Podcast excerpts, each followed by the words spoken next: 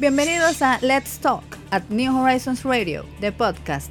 En este escenario, el concurso de las ideas tiene una plataforma activa, veraz, crítica y diferente para la comunidad educativa, la nación dominicana y el mundo.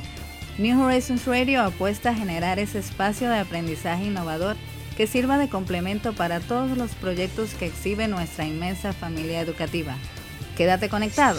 Un nuevo capítulo comienza ahora. New Horizons Radio.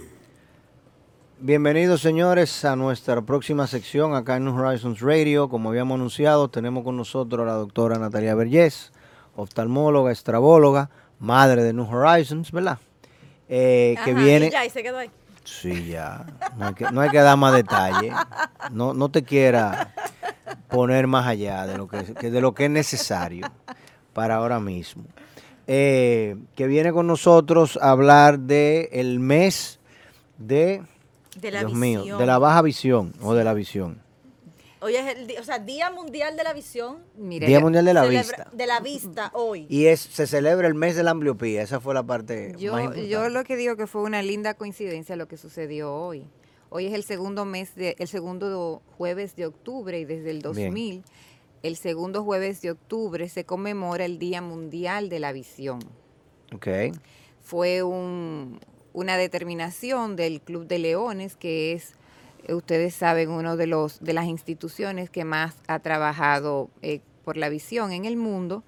Y desde el 2000, pues el segundo jueves de octubre es el Día de la Visión, pero desde hace unos años los oftalmólogos pediátricos congregados, en los que me cuento yo, a nivel internacional y a nivel local con el Consejo Dominicano de Oftalmólogos Pediátricos, determinamos también que octubre iba a ser el día, El mes. perdón, de la ambliopía, donde íbamos a hacer una serie de, y hemos hecho durante tres años una serie de actividades eh, en favor de la concientización de esta enfermedad. ¿Qué Pero- es la ambliopía, doctora? pero hoy es más bonito todavía porque además de esas dos cosas, sucedió que hoy 10 de octubre también es el día de Santa Lucía, que es la patrona de los católicos. lo- para los católicos, la patrona de los oftalmólogos. O sea que hay tres coincidencias Wow. en el día de hoy. O sea que el programa va a quedar muy bonito. Ah, pero súper bien, qué interesante. Pues entonces vamos a empezar. ¿Qué es la justamente ambliopía? Definiendo los conceptos. Sí, pues eh, vamos a hablar, vamos a comenzar, como ya hablaron de lo que es el Sight Day, el día de, la ambliopía, el día de la visión. Eh, lo que pasa es que hay la mayoría, el 75% de las enfermedades eh, que causan discapacidad visual son prevenibles en el mundo. Y de ahí vino el, tratar de que el tema se hablara en todo el mundo y que la gente fuera y acudiera a los centros a chequearse. En el caso de la ambliopía es un tema que me apasiona grandemente porque inclusive cuando se habla del, Día de la Visión no se menciona mucho la ambliopía. Se mencionan los defectos refractivos, que son causa, eh, son el 49% de las causas mundiales de problemas visuales, pero no se menciona como, primer, como, como primera patología, pero no se me- menciona la ambliopía. La ambliopía es un tema neurológico. Sucede que el niño nace con una visión subnormal, nace con una visión que debe desarrollarse a lo largo de sus primeros ocho años de vida. Cualquier cosa, y es larga la lista, que interrumpa ese desarrollo visual y no se solucione a tiempo, va a producir ambliopía y ya cuando eh, ve- vamos a examinar un paciente con 10, 11 años, no tendremos nada que hacer con ellos. Porque el único momento en la vida de ese niño que podemos trabajar esa patología es esos primeros 8 años de vida. La primera O- infancia. ok, entonces espérate. Vamos a aterrizarlo para que la gente entienda. El niño nace y en los primeros años de vida, fundamentalmente, el nervio óptico se desarrolla. Y si yo no estimulo ese nervio óptico en esos primeros ocho años, el niño desarrolla ceguera, que puede ser de un solo ojo o bilateral, ¿correcto? Bueno, real- Y a eso se llama ambliopía. realmente lo que no desarrolla es su corteza occipital, porque no vemos en el ojo ni en el nervio óptico, vemos en el cerebro. Por eso la ambliopía es un problema neurológico. El cerebro debe desarrollar el área visual críticamente en las primeras 6 a 8 semanas de vida del niño y un proceso que debe seguir activo sin, sin parar hasta los 8 años de edad, que se completa la maduración de, ese, de, ese, de esa zona del cerebro. O sea que estamos diciéndole a la población dominicana que nos escucha y sobre todo a las familias de New Horizons y de los demás centros educativos privados, que tan pronto el niño nace, no es solamente que lo vea el neonatólogo, que lo vea el pediatra, también debe de verlo un oftalmólogo.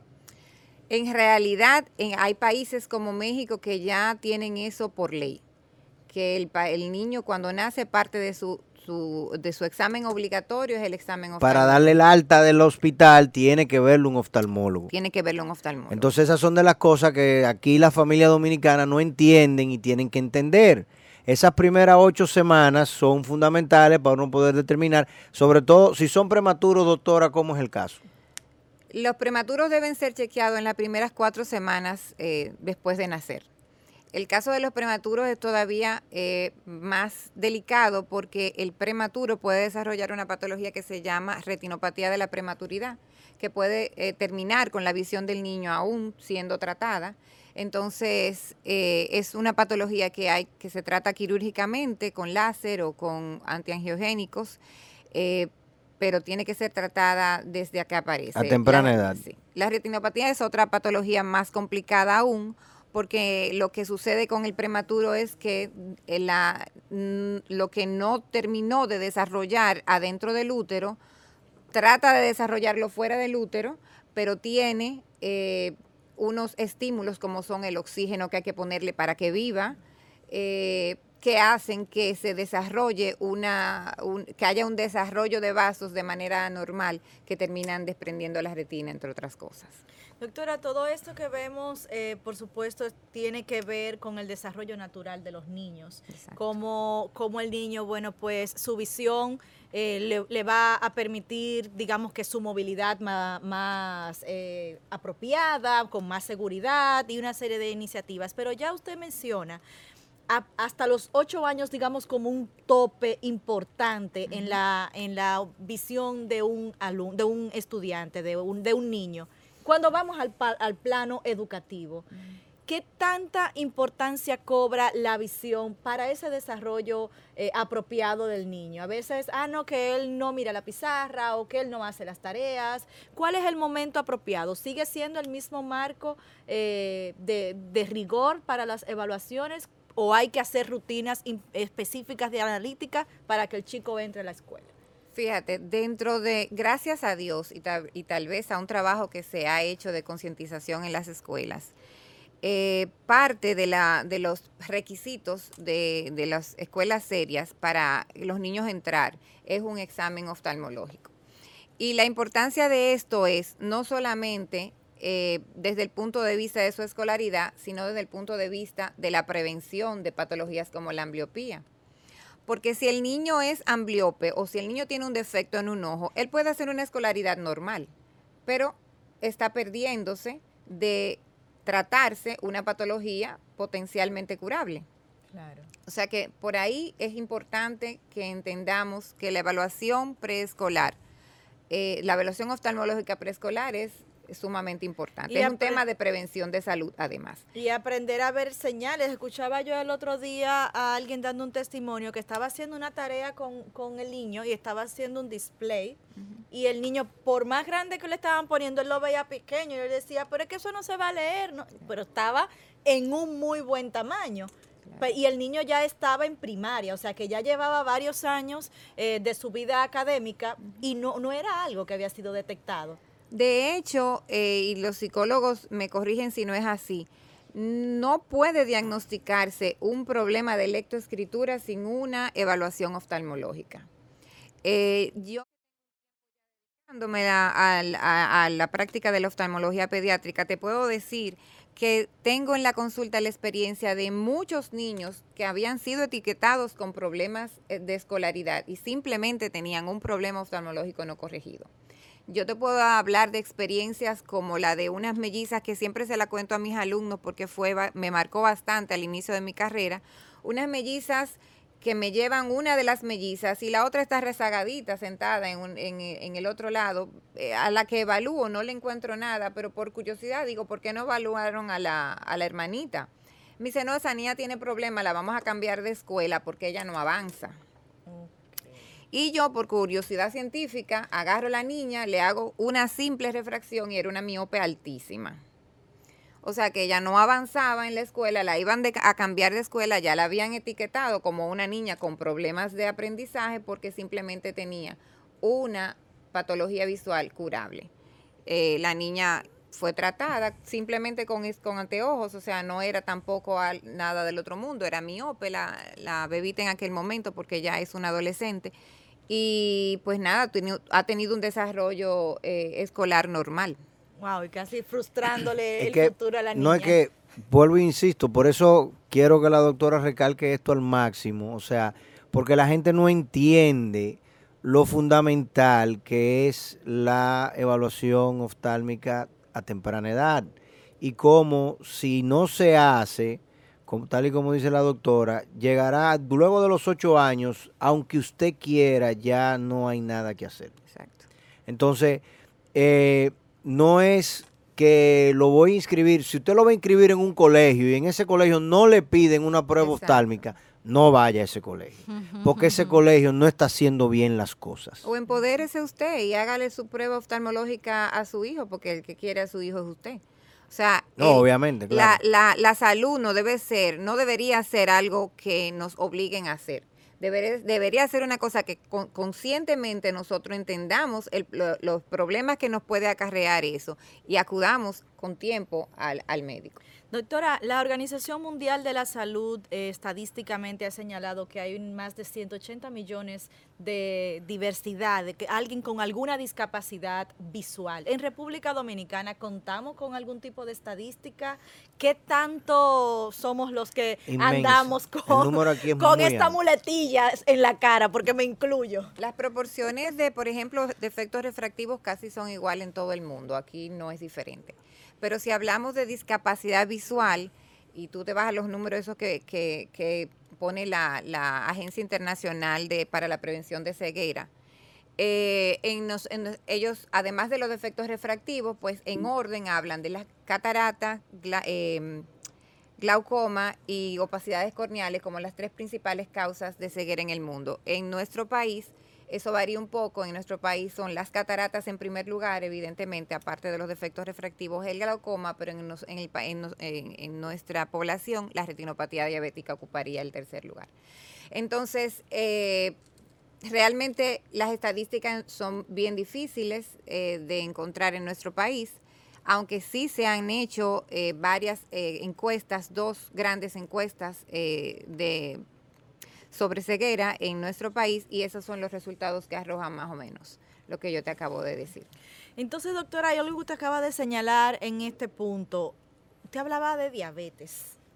O sea, no so- Retinopatía de la diabetes. Exacto, o sea, de cómo incluso eh, otros órdenes de la salud, no precisamente eh, de lo que la, lo que es nato en el tema de la visión, en temas de nacimiento y demás, sino cómo vamos desarrollando también eh, con temas asociados, también dificultad de la visión. ¿Es algo prevenible? ¿Cómo podemos nosotros trabajar eh, en el largo plazo? Mira, el examen oftalmológico siempre yo digo que es muy importante una vez al año por, por, en pacientes sanos. ¿Por qué? Porque es una de las pocas oportunidades que tiene el médico de ver los vasos sanguíneos sin tener que abrir tejidos. Porque en, la, en el fondo de ojo nosotros tenemos informaciones increíbles de patologías como la diabetes, como la hipertensión, como las discrasias sanguíneas, como eh, enfermedades autoinmunes. Y el neurológicas ojo- también, supongo. Neurológicas. El ojo nos da mucha información. O sea que además de, lo- de tratar los signos y los síntomas oftalmológicos, nosotros podemos prevenir muchas enfermedades con un examen oftalmológico a tiempo. O sea, casi todas las patologías dan manifestaciones oftalmológicas. Esa es cosa que mucha gente no conoce. Exacto. Y que es así. Bueno, O sea que pues, usted va al oftalmólogo porque usted entiende que está viendo borroso y el oftalmólogo le dice, no, mire, que usted tiene los vasos sanguíneos comprometidos, quizás es una diabetes o es una hipertensión. la Entonces, presión ocular ahí que vienen Exacto. correcto. Bueno, pues tenemos mucho más contenido. La productora definitivamente ha estado... Vamos a entrar en materia. eh, sí. Bueno, pues arrojando eh, muchas informaciones importantísimas. Así que nosotros vamos a una pausa comercial. Cuando regresemos tenemos mucho más. Conversamos con Natalia Vergés, doctora oftalmóloga, así que tú no puedes moverte de ahí en nuestra conexión a través de Neon 89.3 y vernos también en nuestro canal de YouTube New Horizons Radio. Ya regresamos. New Horizons Radio. Bien, y seguimos acá con la doctora Natalia Vergés, oftalmóloga pediátrica, estrabóloga. Y estábamos hablando de los temas de ambliopía. Ambliopía es falta de visión, ¿no? En, en- en uno, en ambos ojos. Y, vamos a hablar, por ejemplo, del tratamiento que se le debe de dar a los niños. Que me atreví a llevarlo al médico, eh, al oftalmólogo, lo hice a tiempo y usted le diagnostica un, un problema en uno de los ojos. Si tiene un problema en, unos, en un solo de los ojos, típicamente eso conlleva un parchado, ¿no? Y vemos el niño en el aula con un parche en un ojo que parece un pirata. ¿Qué debemos de hacer en ese caso? ¿Cómo se maneja eso? Esos parchados típicamente son eh, permanentes, se consiguen en el país los parchos, la debe de poner la madre. Háblenos de eso. El tratamiento de ambliopía eh, que, que tú estás hablando se llama penalización. Lo que nosotros hacemos es que penalizamos el ojo bueno para tratar de que ese ojo ambliope se estimule, se sobreestimule y ese, lo que hablábamos al principio, ese cerebro comience a entender que ese ojo tiene capacidad visual y desarrolle esa área del cerebro Porque el, cerebro lo apaga, si lo ve malo el cerebro lo lo apaga. apaga. Si el cerebro si el cerebro entiende que la imagen es borrosa, el cerebro simplemente lo anula y, Y se toma queda con la el visión bueno. de un solo ojo, porque nosotros tenemos una vía visual que es decusada, una vía visual que en- a nivel del quiasma decusa sus fibras y entonces el cerebro necesita para, para establecer una, una visión clara, tiene que rechazar la visión que sea eh, la que sea borrosa. Digamos que por, Entonces- por crear equilibrio, doctora, para No, no. mejor funcionalidad. Eso.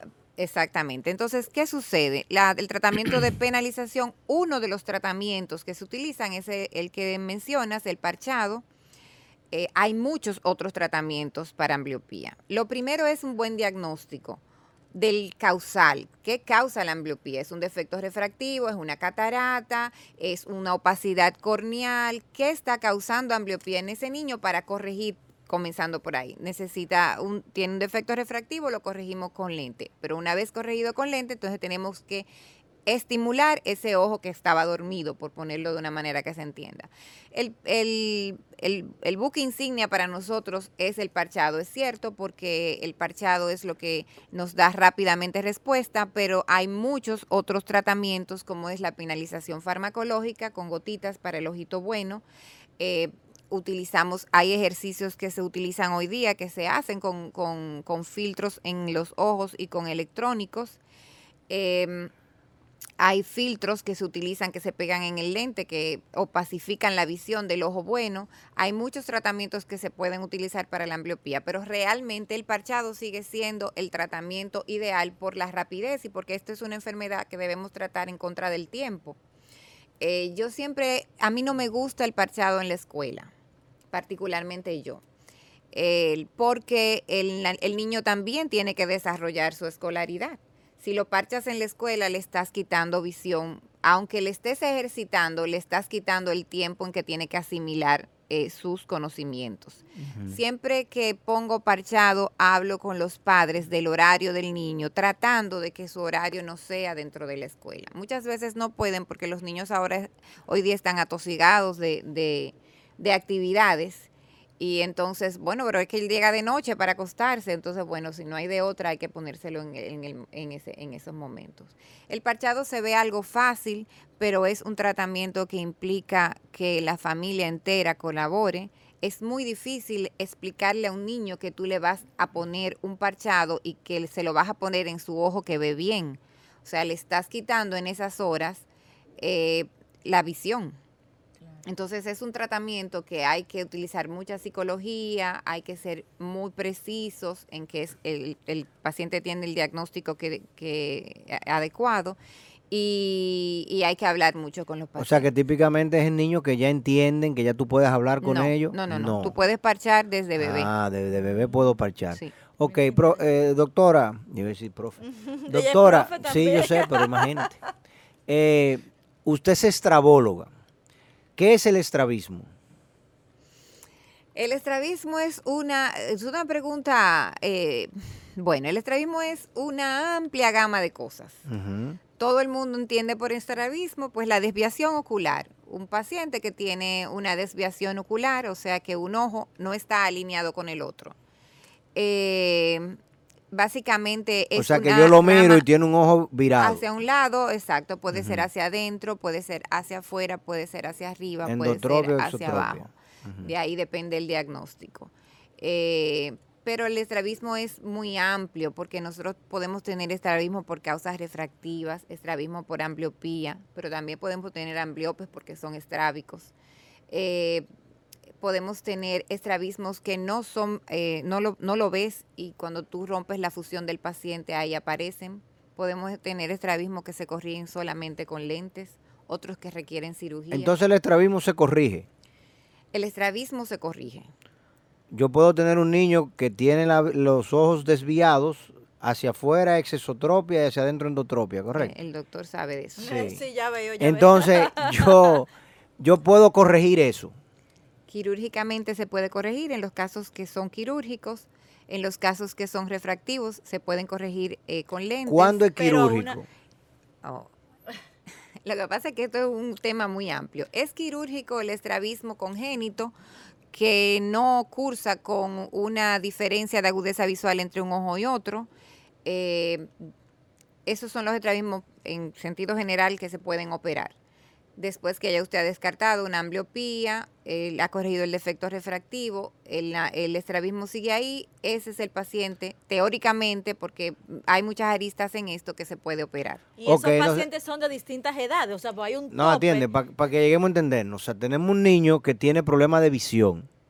Vamos a hacer dos casos. Un niño que tiene problemas de visión. Vamos a decir un niño que ya puede uno interpretar que tiene problemas de visión, porque lo, lo muy pequeñito es difícil a verse, eh, interpretarlo por lo menos el padre. Usted sí lo inter- Exacto. interpreta. Nosotros sí. Ok. Entonces, ese niño que tiene problemas de visión, o sea, problemas refractivos, como ustedes le llaman, entonces eh, se trata de corregir ese problema refractivo. Si no se puede corregir, entonces hay que operar. Si su estrabismo no se asocia a un defecto refractivo, es eh, potencialmente operable ese paciente. Y operar un paciente de estrabismo significa qué? El estrabismo es una enfermedad de los músculos extraoculares. Nosotros tenemos músculos extraoculares que son músculos estriados como el que tenemos en el resto del cuerpo. Y esos músculos que trabajan en consonancia son los que nos ayudan a, hacer los movimientos oculares que todos hacemos con normalidad. Alinear los ojos. Y Moverlos moverlos, arriba, y hacia abajo. moverlos, y moverlos. La causa del estrabismo, como me, me preguntan mis pacientes muchas veces en el consultorio, yo le digo que el que determine la causa de estrabismo le van a dar el premio Nobel, porque todavía no conocemos por qué hay pacientes que son estrábicos y otros no. Sabemos que hay algunos que son hereditarios, sabemos que hay algunos, los refractivos, que bueno, ah, tratan de hacer una convergencia exagerada y por eso hacen su estrabismo, pero en general no podemos decir esta es la causa. Este, Yo, eh, eh, yo apuesto, esto". yo apuesto un tema bioquímico. Es posible, yo, yo entiendo más que es un tema genético, pero igual eso es algo que está, que está, que está todavía en estudio. Ok, entonces ya dijimos que podemos corregir el estrabismo. O sea, podemos. ten- Algunos, Ajá. exacto. O sea, que es posible que un niño se quede con la visión desviada permanente a pesar de la cirugía. Mm, bueno, lo que pasa es que esto, esta, esta es una cirugía un poquito complicada, por eso debe ser, debe hacerla siempre una persona que esté especializada en el tema. Los estrabismos son de distinta ah, de distintos grados. O sea, hay personas que tienen microestrabismo y otras personas que tienen estrabismos muy amplios. Y nosotros tenemos un margen en el que podemos trabajar esos músculos extraoculares a la hora de moverlos.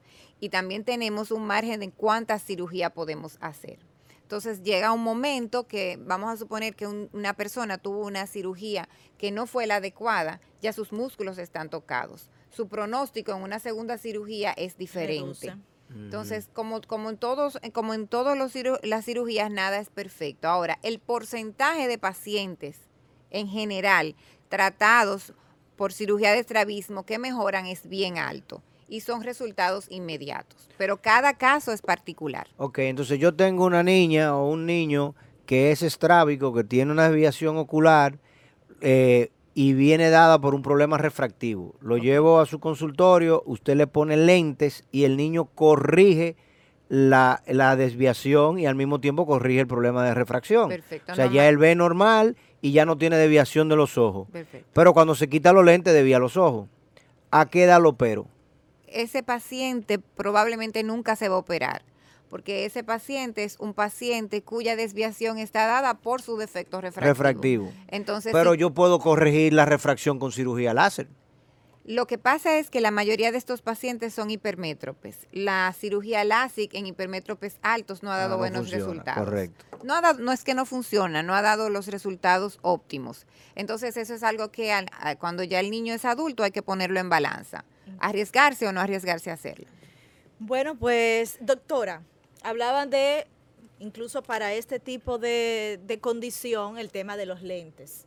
Pero es muy amplio y a veces no, él tiene lentes y bueno, ya permanentemente el chico tiene esos lentes puestos. Pero ¿cuál, ¿cuáles serían, digamos que los efectos adversos de no llevar a, a- o incluso nosotros los adultos, de no hacernos los chequeos habituales para los cambios de lentilla, todo el proceso que debemos agotar, incluso de higienizar en, en algunos casos, las mismas monturas o, Si se o pueden usar lente de contacto, la- ¿de qué partir las gotitas. Eh, el tema del, miren, hay algo que me gusta decir cada vez que me dan un micrófono en la mano. Ah, siempre oímos por ahí examen de la vista gratis. Entonces yo estoy muy en contra de esa Publicidad. de esa publicidad. Que es un lo que le hacen a estos pacientes es una prueba refractiva, una prueba de lentes. Si me dicen prueba de lentes gratis, yo te lo compro. Pero examen de la vista gratis, no lo compren Porque, porque, es no es cierto. optómetra que lo está haciendo. ¿no? Porque el examen de la vista no es nada más hacer la prueba de lentes. La prueba de lentes es una parte del examen oftalmológico Claro. importante, sí, importantísima. Porque la mayoría de las cosas que encontramos los oftalmólogos son defectos refractivos, perfecto. Pero por lo que hablábamos ahorita, pues es importante hacer un examen completo. Entonces, ese examen completo en pacientes sanos debe ser una vez al año. Si usted es un adulto, normalmente usted no va a tener un cambio de lentes muy importante en un año sobre todo si usted ya pasa de los 20 años. Ahora, en el niño es diferente y, de- y depende mucho del defecto refractivo que estemos diagnosticando. Por eso digo que no compren el tema del examen de la vista gratis, porque no es lo mismo recetarle un lente de miopía a un, a un niño de 4 años que a un adulto de 25 años. El niño de 4 años tiene todavía una ventana grande de crecimiento y durante ese crecimiento su ojo va a crecer también. Y cuando crece su ojo va a hacerse más miope. Cambia la refracción. Su refracción cambia muchas veces a los Más seis acelerada meses incluso. de una manera acelerada. Yo le digo a mis pacientes, cambió de size de zapato tu hijo. Ay, no, doctora, yo llevo cuatro. Pues así mismo está cambiando, así mismo está cambiando su ojo, entonces está cambiando su refracción. Entonces, no es solamente llevarlo, me le pusieron los lentes, no. Acuda a la cita. Si el, doctor se la puso a los seis meses, no es por ganarse esa consulta, es porque muchas veces a los seis meses ya tenemos un cambio de efecto refractivo en esos pacientes. Entonces, es más importante ese examen oftalmológico en esos primeros, como dije, ocho años de vida, porque si usted cumplió, lo atendió, le puso los lentes, pero el niño no está usando los lentes, no hiciste nada. Y si no cambió su refracción en el momento que tenía que cambiarlo, el, el cerebro no está recibiendo el estímulo adecuado, entonces no hizo nada tampoco. O sea que no solamente es que llevarlo, sino es que tienes que mantener el seguimiento adecuado de ese paciente. Y aquí, por ejemplo, en New Horizons, que siempre hacemos las pruebas oftalmológicas, no solamente la exigimos para el ingreso, sino que la hacemos para el draft, por ejemplo, deportivo y los tryouts. ¿Cuál ha sido su experiencia con esos niños que vienen, que quieren jugar al fútbol, que quieren estar en gimnasia? Incluso tenemos alumnas en gimnasia que han tenido problemas refractivos y problemas visuales importantes. Eh, y, y todos lo sabían, todos estaban contestes las madres y los ¿Cuán- padres de los problemas que tenían. los descubrimientos? ¿Ha, ha tenido sorpresas? Bueno, yo creo que sí, que tuvimos, hemos tenido varios casos que los papás no sabían que había, que tenían defectos refractivos y bueno, pues eso fue una oportunidad para saberlo. Eh, en cuanto al rendimiento de su, de su deporte, pues eso dirán los entrenadores, yo entiendo que sí, sobre todo esos miopes que, que su visión de lejos es muy mala. Evidentemente en juegos como el fútbol, el voleibol, eh, no pueden El ver la bola. de reflejos. Mira, hay un problema básico con el tema del deporte y los defectos refractivos y los lentes. Por ejemplo, si yo si me llevan un paciente que juega béisbol y que lo van a firmar, nadie quiere que le pongan los lentes. O sea, prefieren que el niño vea mal a que la persona lo vea que usa unos lentes. Porque hay un estigma de que el que usa lente, pues tiene, Tiene un, un problema, defecto. tiene un defecto. Claro. Y va a fallar. Y es lo contrario. O sea, siempre digo que tenemos que cambiar mucho esa mentalidad. A veces ven esos niños pequeñitos con lente y dicen, ay, qué pena ese niño con lente. Y yo digo que tenemos que cambiar, tenemos que decir qué alegría que a ese niño le diagnosticaron a tiempo, tiempo. y le están corrigiendo su problema visual. Hay, hay que cambiar la mentalidad un poco. Y yo creo que si cambiamos la mentalidad, la gente va a terminar aceptando eh, estas cosas como cada vez más normal. En el caso del deporte eso pasa mucho. Ellos exigen a ver si vamos a usar lentes de contacto. Ustedes me preguntaban de los lentes de contacto. Realmente no hay edad para usar lentes de contacto. Nosotros usamos lentes de contacto en recién nacido que le hacemos catarata congénitas y no podemos ponerle lentes intraoculares. Tenemos que tratarlos con, con- con lentes de contacto. El lente de contacto no tiene edad. El lente de contacto, el tema es que es un lente que hay que higienizarlo más, La que hay que estar que hay que estar eh, eh, muy al pendiente, sobre todo en los niños que se llevan mucho la mano a los ojos, que no tienen esa- ese rigor de la higiene. Y, y, doctora, y, lo- y los aparatos electrónicos, ¿cuál es la administración que debe de tener el padre con relación a los aparatos electrónicos y, y las posibles patologías of- oftálmicas? Mira, eh, hace cinco o seis años atrás, esa misma pregunta, tal vez más, porque yo recuerdo cuando estaba durante mi, mi estadía en el Bascom Palmer, yo recuerdo a los padres preguntando, ¿qué pasa con estos niños que estaban pegados en esa época? Era el, el 10, los jueguitos que eran eh, manuales. Y en aquel momento, la, la doctora con la que yo me entrené le decía, no, no es tanto el problema eh, oftalmológico, es más el problema cerebral que le está causando eso. Pero eso siempre se quedaba en mi cabeza, porque en la consulta es una pregunta muy frecuente. ¿Qué, está, ¿Qué pasa, doctora? Porque es que ellos usan iPad en el colegio el día entero, llegan a la casa y cogen el iPad también. Los que son mayores tienen celulares. Pues ya sí sabemos que hay, que hay eh, consecuencias de- del tema de los electrónicos. Eh, y el que los que más han estudiado estas consecuencias son los orientales. Japón, China, sobre todo Japón, tiene una gran cantidad de miopes dentro, dentro de su población. Y ellos han visto que esos miopes tienen los, ellos mesuraron lo que es la cantidad de horas individuo eh, usando el celular y ellos determinaron que el miope tiene una propensión a acelerar más su miopía mientras más uso de electrónicos tiene. O sea que el uso de esta de esa distancia de visión por tanto tiempo produce una miopía, por decirlo así, en el que el no es se miope, acomoda. en el que no es miope o produce que ese ojo que ya es miope tenga una un exagerado aumento de la miopía. Claro, porque no estoy mirando lejos, solamente veo cerca. Exacto. Además de eso, se ha estudiado se ha estudiado qué, más hacer para que estos niños no aumenten tanto esa miopía. Y, y- y los estudios todos eh, van en la, en la línea de que el niño tiene que tener más horas, menos horas de esta luz. Inclusive ya en Japón las escuelas le están quitando los bombillos y están poniendo paneles para que ellos tengan luz solar, o sea que tengan más horas de outdoors, de Exposición de exposición al sol. Muy O sea que, señores, lo que tenemos que hacer es irnos para Rancho de un Rey. Todo el mundo.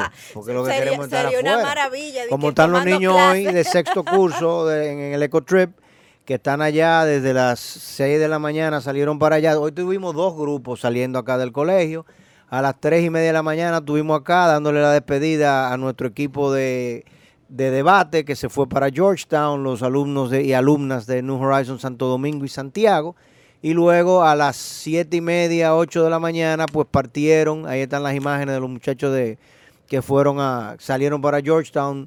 Estaban desayunando a las 4 y 15 de la mañana antes de salir en el autobús ahí, en el, en el Bulldog Mania para, para Georgetown, Washington, a competir en la competencia de debate, con un tema muy intenso, muy incómodo, demasiado difícil que tienen este año, porque están tratando sobre la iniciativa de la ruta de la seda de China, De China. los puntos a favor y puntos en contra. Mañana tendremos acá al embajador chino, San Run, acá con nosotros, eh, celebrando la independencia china en el acto de banderas y luego acá en la en New Horizons Radio y tenemos que hacerle la pregunta sobre eso, a ver si nos da alguna pincelada que podamos mandarle el chivo a nuestro grupo. Así es. Y, el- perdón, y también en la mañana pues tuvimos el grupo que salió para, para el rancho, ah, con el Ecotrip, tanto de Santo Domingo como de Santiago. Doctora, no podemos despedirla y por supuesto darle las gracias por esta interesante conversación sin que el que nos está escuchando pueda tener su, su acceso, de su contacto. Eh, ok, tengo lente, el muchachito, ¿dónde lo voy a llevar a la consulta?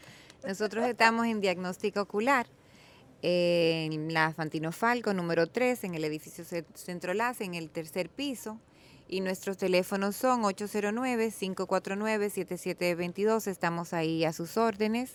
Doctora Natalia Vergés, oftalmopediatra y especialista en estrabismo. Y en las redes también se llama diagnóstico ocular. Y en las redes se llama diagnóstico ocular, tanto en Facebook como en Instagram. Bueno, ahí están dadas las coordenadas de, las do- de la doctora y las coordenadas nuestras. Seguimos en nuestras redes sociales como programa NH Radio, en YouTube también y por Neón mañana, nueva vez a las 11. Ya decía el señor Garrido, tenemos mañana la celebración de la, de la independencia china, ¿no? Que fue a principio de mes, pero tenemos el festejo acá con toda nuestra comunidad y la misión diplomática que nos visita. Será hasta mañana. Un placer. New Horizons Radio.